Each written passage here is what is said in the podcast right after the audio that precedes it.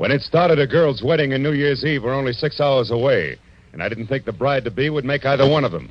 But that was before I ran up against the slot machine operator, the escaped convict, and above all, the old acquaintance.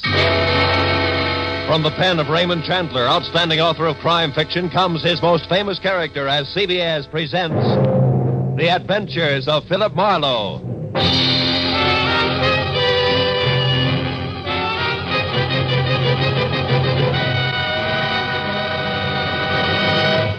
And now, with Gerald Mohr, starred as Philip Marlowe, we bring you tonight's exciting story The Old Acquaintance.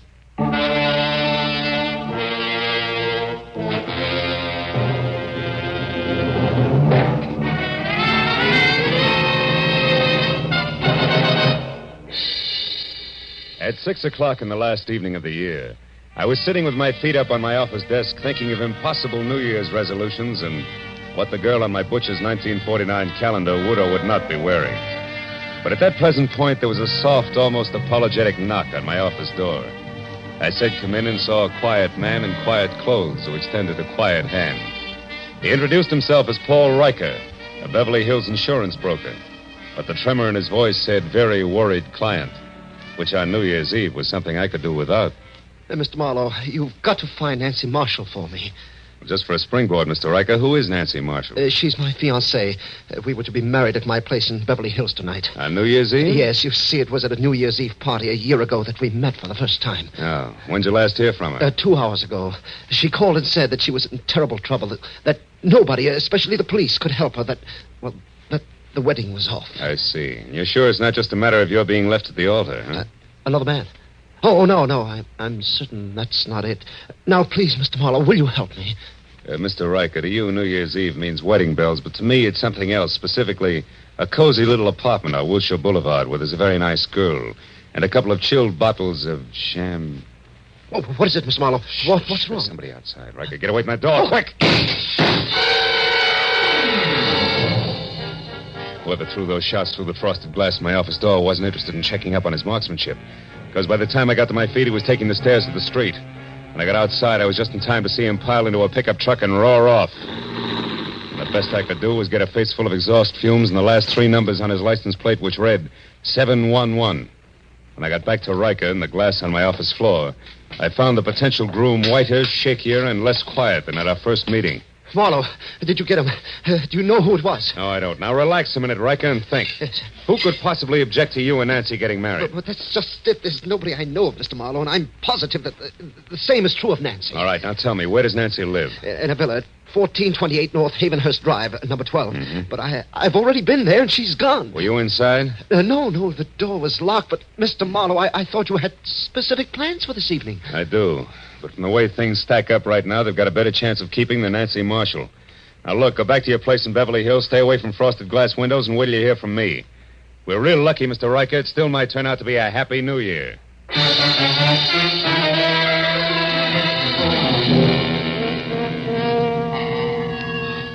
When Riker left the office, I called Lieutenant Ibarra at police headquarters. And after being told that it would take at least a half hour to get my kind of lead out of the 7 Eleven I had on the pickup truck's license, I headed for Nancy's villa on North Havenhurst, where it took me 10 minutes to outsmart the catch on the back door.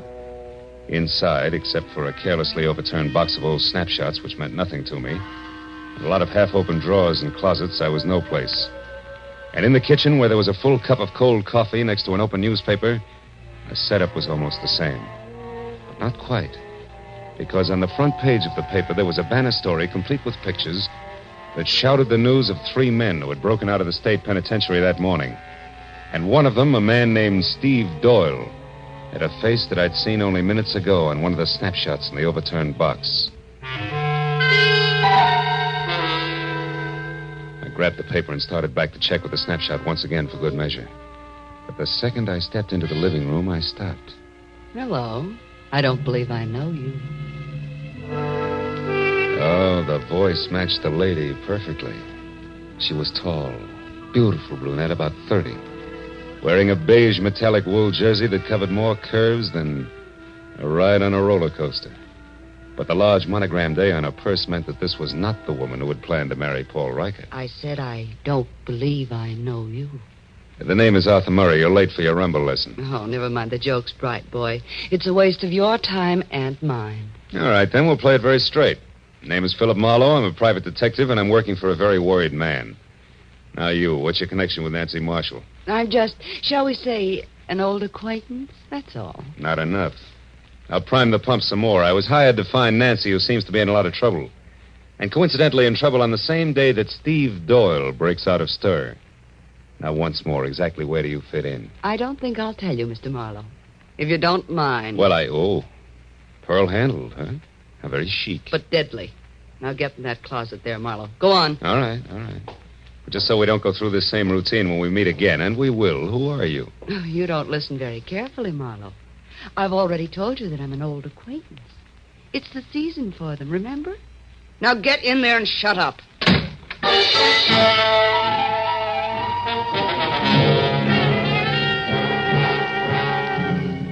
Nancy Marshall's villa was post war construction at its worst, closets included.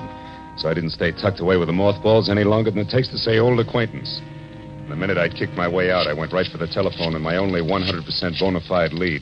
The number 711.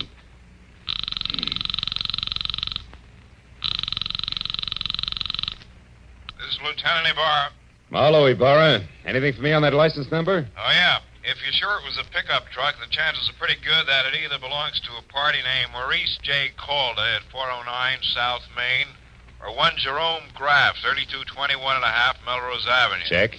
Uh, what's up, Phil? Anything I might be interested in? That depends. Ever hear of a guy named Steve Doyle? One of that gang that broke out this morning? The very same. Matter of fact, he's probably driving that pickup truck right now. Oh. But look, Ibarra, I think I know what I'm doing, so how about letting me run this end of it until I get stuck? Well, There's a girl named Nancy Marshall mixed up in this, and a delay at this time might cost her her life. All right, I'll stay clear, Phil, for a while. Good. But just so you don't get too careless, remember, Doyle got out of jail this morning the hard way. He killed two guards. Oh, fine. Goodbye, Marlowe.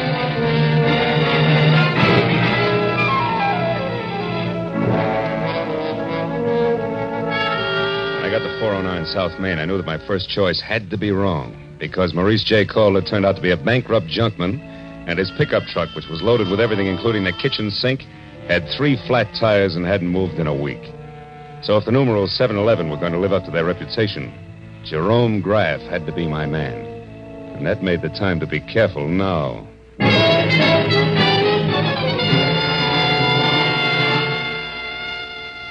Thirty-two twenty-one and a half Melrose was a tired cottage set back about fifty weed-covered feet from the sidewalk, and from the rusted sign, Jerry Graff, mechanic, dangling at a crazy angle from a weather-beaten beam over the front door. I gathered that the place doubled as both Mr. Graff's living quarters and shop. I didn't see any truck out front, so I decided to try the alley in the rear before I knocked on any door. It was then that I noticed for the first time that I was being watched by a short man with a long face who was slouched against a nearby tree like a marionette with no strings attached. If you're lost, mister, maybe I can help you. Maybe? I was looking for a pickup truck. Seen one around? A pickup truck. Mm-hmm. Hmm. Now, I wonder what that could be. Well, it's a small deal, about a half a ton, and. Oh, I get it. Okay, here. Here's five. Now, my question. Jerry Graff owns a pickup truck, but it ain't here. It's been out since dark. But Jerry's in. He's working late tonight. Working at what? Come on, you got your five. Talk. Okay. It ain't no secret. Jerry's a nursemaid for one armed bandits. Slot machines, huh? Is that his racket? Yeah. He used to be a big boy with them, too. But times have changed. Now he just works on them for other guys. What other guys? Oh, mister, I wouldn't answer that for even another five. I wouldn't stay in business very long if I did. But I'll tell you one thing for free in case you're going to visit Jerry. What's that? Watch out for him. He's a very nasty man. Thanks, but I can take care of myself, Buster.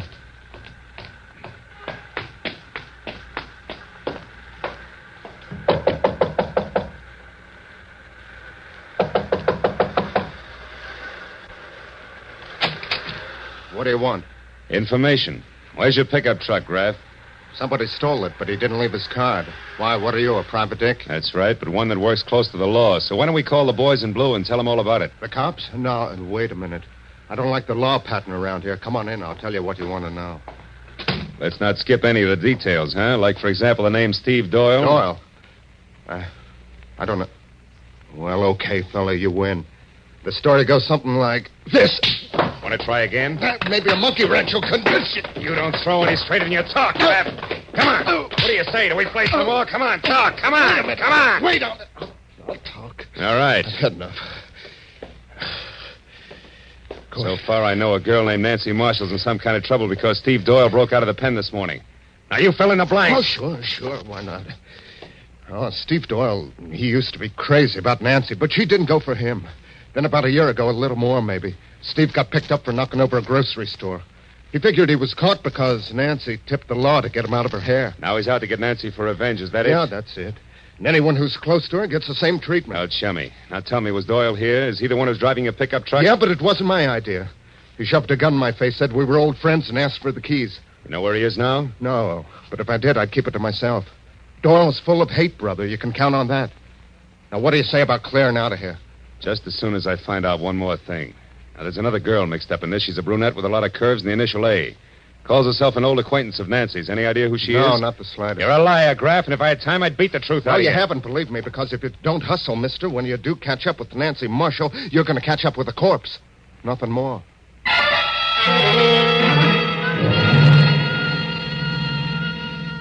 When I got outside, two things stood out in my mind like a pair of cleats at Carnegie Hall. First, my client's fiancée was not the most innocent dame in greater Los Angeles. And second, I wasn't going to get any place until I could locate the old acquaintance. But then, just as I started for my car, the slouch who had sold me the dirty thumbnail sketch on Jerry Graff came running toward me. Hey, hey, hey, mister. Did everything work out all right? I was called away on some other business, or I'd have been here waiting. Waiting for what? Well, you know, in my game, I now and again give a guy a little more dope than he bargained for, and in that case, I sometimes end up with a bonus, so to speak. Well, right now, we're about even. But if you can tell me anything about a beautiful brunette whose first name starts with an A, I'll give you a bonus. It'll keep you in beer and pretzels from now until the 4th of July. A name that begins with an A? Yeah. Hey, she she visited with Graff this morning, maybe? Yeah, it's possible. Come on, think. Think hard. She's kind of tall, dresses like a million bucks. and- That's right. Now, what's her name? Here, look. $20 bill. Mm, Her name, what is it? it's, uh, uh, yeah, yeah, I got it. Adrian Starr, 1312 Lookout Mountain Road. How do you know that? It was on the registration card in her car. I took a peek while she was. Trouble at Graff's. I'll take my 20. Goodbye.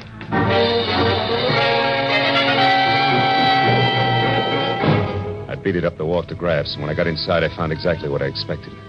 Doubled up on the floor in the middle of a lot of oily machine parts and still holding his stomach with both hands was Jerome Graff, a very dead man. I started for a telephone to call Lieutenant Ibarra, but then I noticed something small and gold lying a few feet away from the body. When I picked it up, I saw it was an ornamental buckle, the kind that a lady might wear on a coat. So I decided to skip Lieutenant Ibarra for the time being and call my client instead. Hello? This is Marlowe, Riker. Oh, yes, Marlowe. What is it? Uh, what have you found out? Quite a bit. But first, I've got to know one thing. Does Nancy Marshall have a gold belt buckle? A Gold belt buckle? Yeah. Why, why, yes, she does on her black coat. But wh- what about it, Marlowe? What does it mean? I'm not sure, Mr. Riker. But it may mean that Nancy Marshall just killed a man.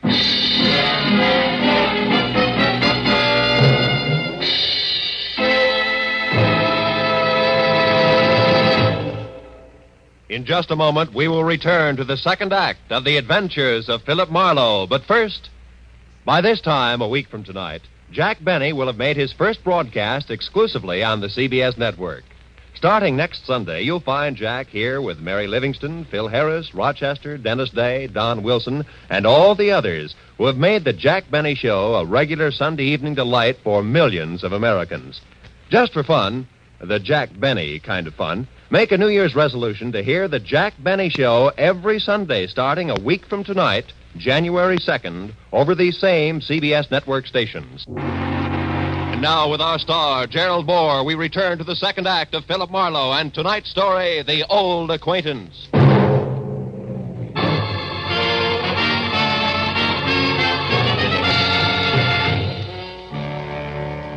When I told Paul Riker that the chances were good that his bride to be had just knocked off a slot machine operator, my client reacted like I'd kicked him in the stomach.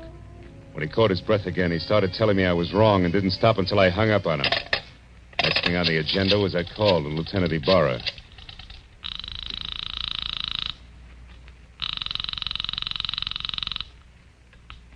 Lieutenant Ibarra speaking. Marlowe again, Lieutenant. Oh, did you find the owner of that pickup truck, Phil? Yeah, I found him, Ibarra. I'm calling from his shop now. I had a talk with the guy. It was Jerry Graff. What do you mean, was Jerry Graff? Well, somebody came in here and shot him just after I left. He's dead. He knew Steve Doyle all right, but I'm pretty sure Doyle didn't kill him, Ibarra. No, then who did? Any idea, Marlowe? Well, looks very much like my client's fiancée, Nancy Marshall. I oh. still don't know where she is or how it all fits together, but look, I got a lead on an old acquaintance of Nancy's named Adrian Starr. She lives up on Lookout Mountain Road. Now, if you don't hear from me in, say, an hour, you might check. Number 1312. That's my next stop. Okay, just be sure it's not your last stop. Goodbye.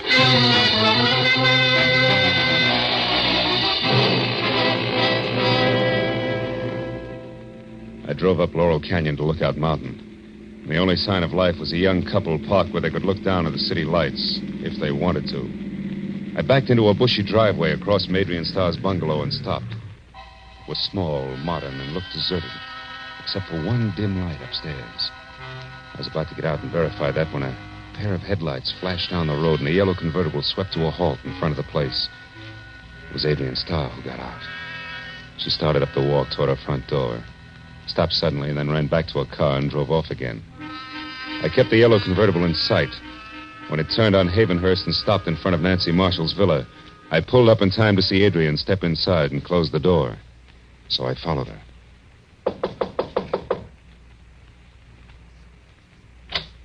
Marlowe, what do you want? I want to know what Jerry Graff means to you, Adrian. I don't know any Jerry Graff, so it means nothing. Come on, stop it. You went down to his shop to see him this morning. I thought you might like to know that he's dead. Dead? Mm-hmm. The cops are hungry for anybody who so much as knew his name. Maybe I better come inside and talk it over, don't you think? Yeah, maybe you better. Just a minute. Thanks.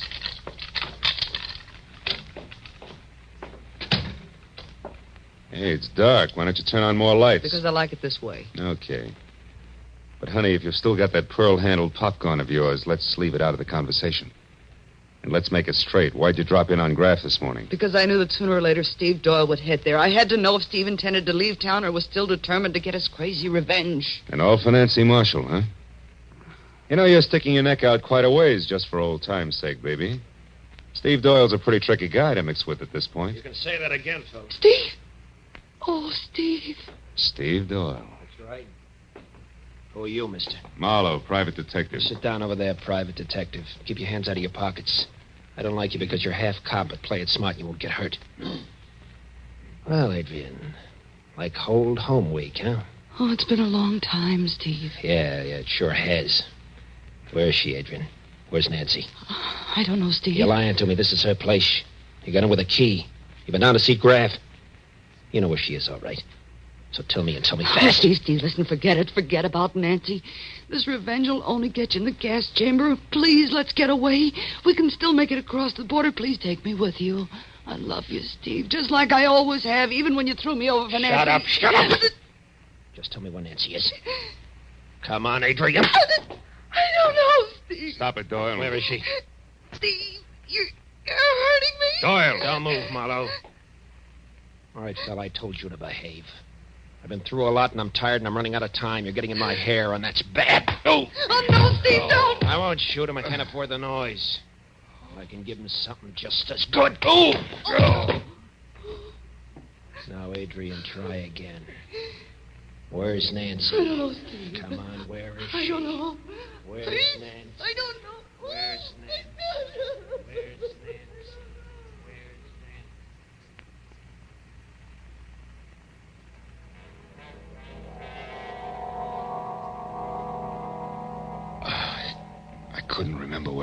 Was. How long I've been lying there, but gradually I got the crazy idea that I was being robbed by a very unhappy crook. Because I was sure that somebody was crying and going through my pockets at the same time. Oh, I tried to open my eyes. But all I could see was a little gold buckle that danced back and forth in front of me. When it finally disappeared altogether, I rolled over and hauled myself up onto my knees. And then it all came rushing back to me. I'd been in Nancy Marshall's villa with Steve Doyle and Adrian Starr. Only, only they were gone now, and I was alone. I heard a car start outside, so I got on my feet and made it along the wall to the door. It was Adrian, and she was behind the wheel of my coupe. Stay away from me, Marlowe. Where's Doyle? He took my car. He's gone off to Nancy. I've got to stop him, Marlowe, so get out of the way. Somehow I managed to jump back just in time to keep from getting a press job with the tread of my own fist tires. And it took ten minutes of steady concentration to get it through my throbbing head that Adrian had actually stolen my car and was gone. Oh, the cold air must have helped me because one thought led to another, and I finally began to separate the facts from the fancies. I hadn't dreamed all I thought I had. And when I realized that, the whole idea hit me and hit me hard. I knew that I'd better get out to Lookout Mountain in a hurry. I made it to Sunset, hailed a cab, and collapsed in it. Where to, mister? Lookout Mountain Road, make it fast. Oh, it's rugged in this crap. New Year's Eve, you know. Here's ten bucks. Does that help? It's important. Oh, it helps plenty. I know a great shortcut, uh, a new road that's not yet finished. But how are you on bumps? Few more won't matter, pal. Let's go.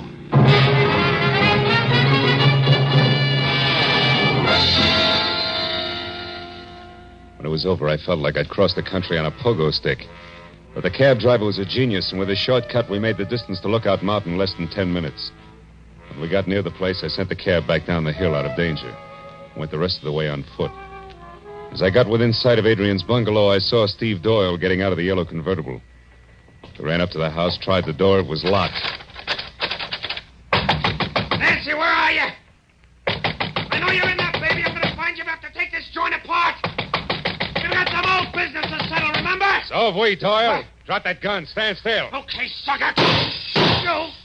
You won't need that gun anymore, Doyle. Just kick it over there out of the way. Someday I'll get you for this fella. I doubt it, Steve. You're all finished, but you're too thick-headed to see it.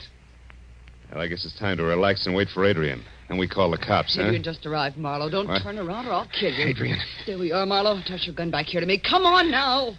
It's better. Oh, Steve. Steve, are you hurt bad, darling? Can you make it to the car?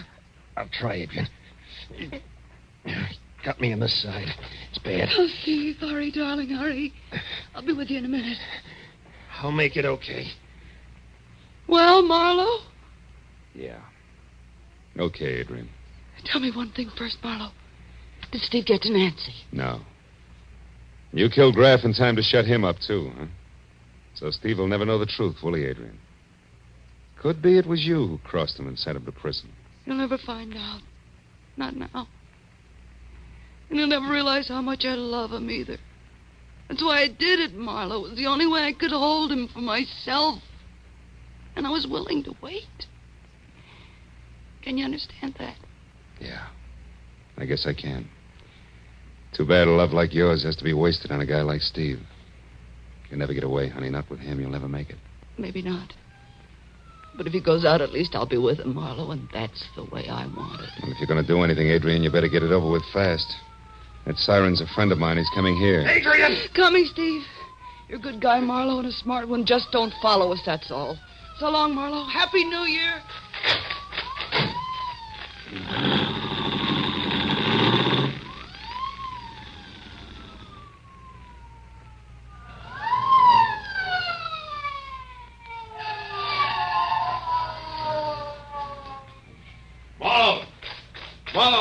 Marlowe, lad, come just pull out of here. Who was in it? Steve Doyle and Adrian Starr, Ibarra. That road makes a horseshoe turn. That'll bring them out down below us there, at that junction.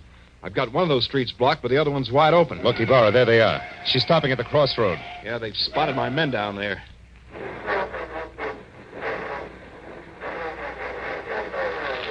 She's turning around. They're heading out the other way. She must be crazy, Marlowe. They'll never make that curve at that speed.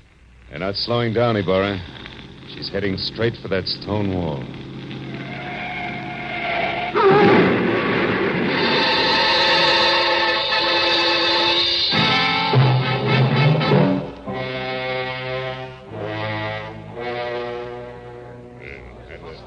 Well, Speed, that's it.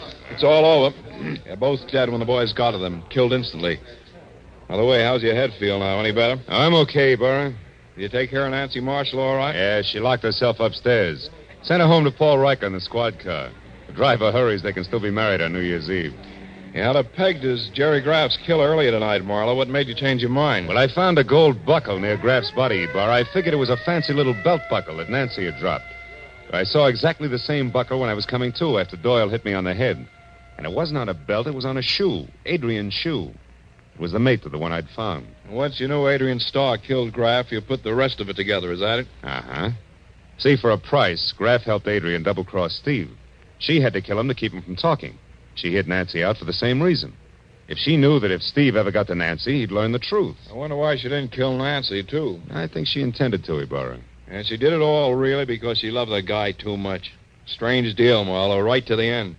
You know, she didn't have a chance to make that curve down there the way she was driving.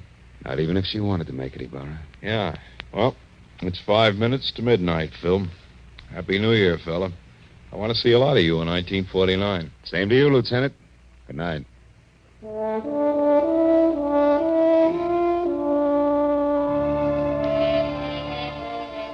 After Ibarra and the others left, I stayed up on Lookout Mountain and watched the new year come to Los Angeles. A new year. Hmm. Didn't seem to change things much, at least on the surface. Somewhere down the road, a gang struck up Auld Lang Syne.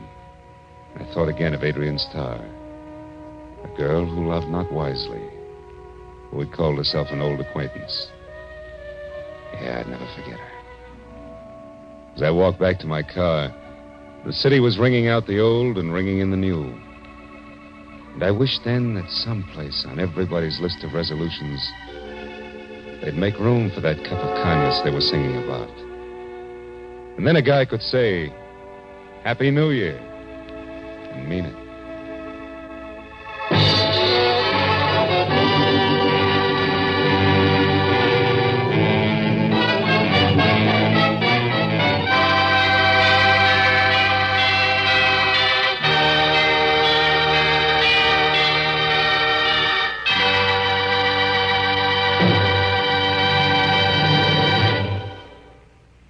Adventures of Philip Marlowe, created by Raymond Chandler, stars Gerald Mohr and is produced and directed by Norman Macdonnell. Script is by Mel Dinelli, Robert Mitchell, and Gene Levitt. Featured in the cast were Gloria Blondell, Edgar Barrier, David Ellis, Lou Krugman, and Stan Waxman. Lieutenant Ibarra was played by Jeff Corey. The special music was by Richard Aurandt.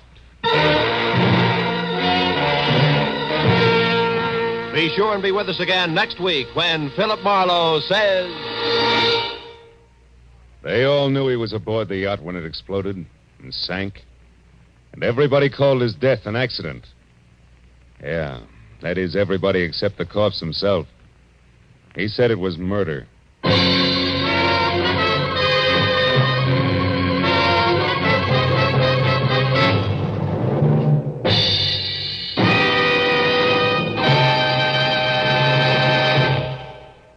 An hour of wonderful, delirious comedy is still to come to you tonight on CBS. You'll soon hear Hollywood's Eve Arden starring as the unusual schoolmistress, our Miss Brooks.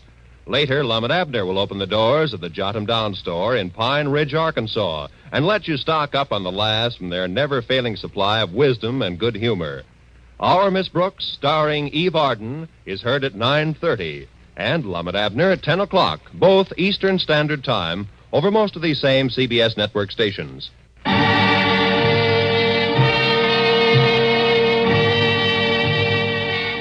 This is Roy Rowan speaking for CBS, the Columbia Broadcasting System.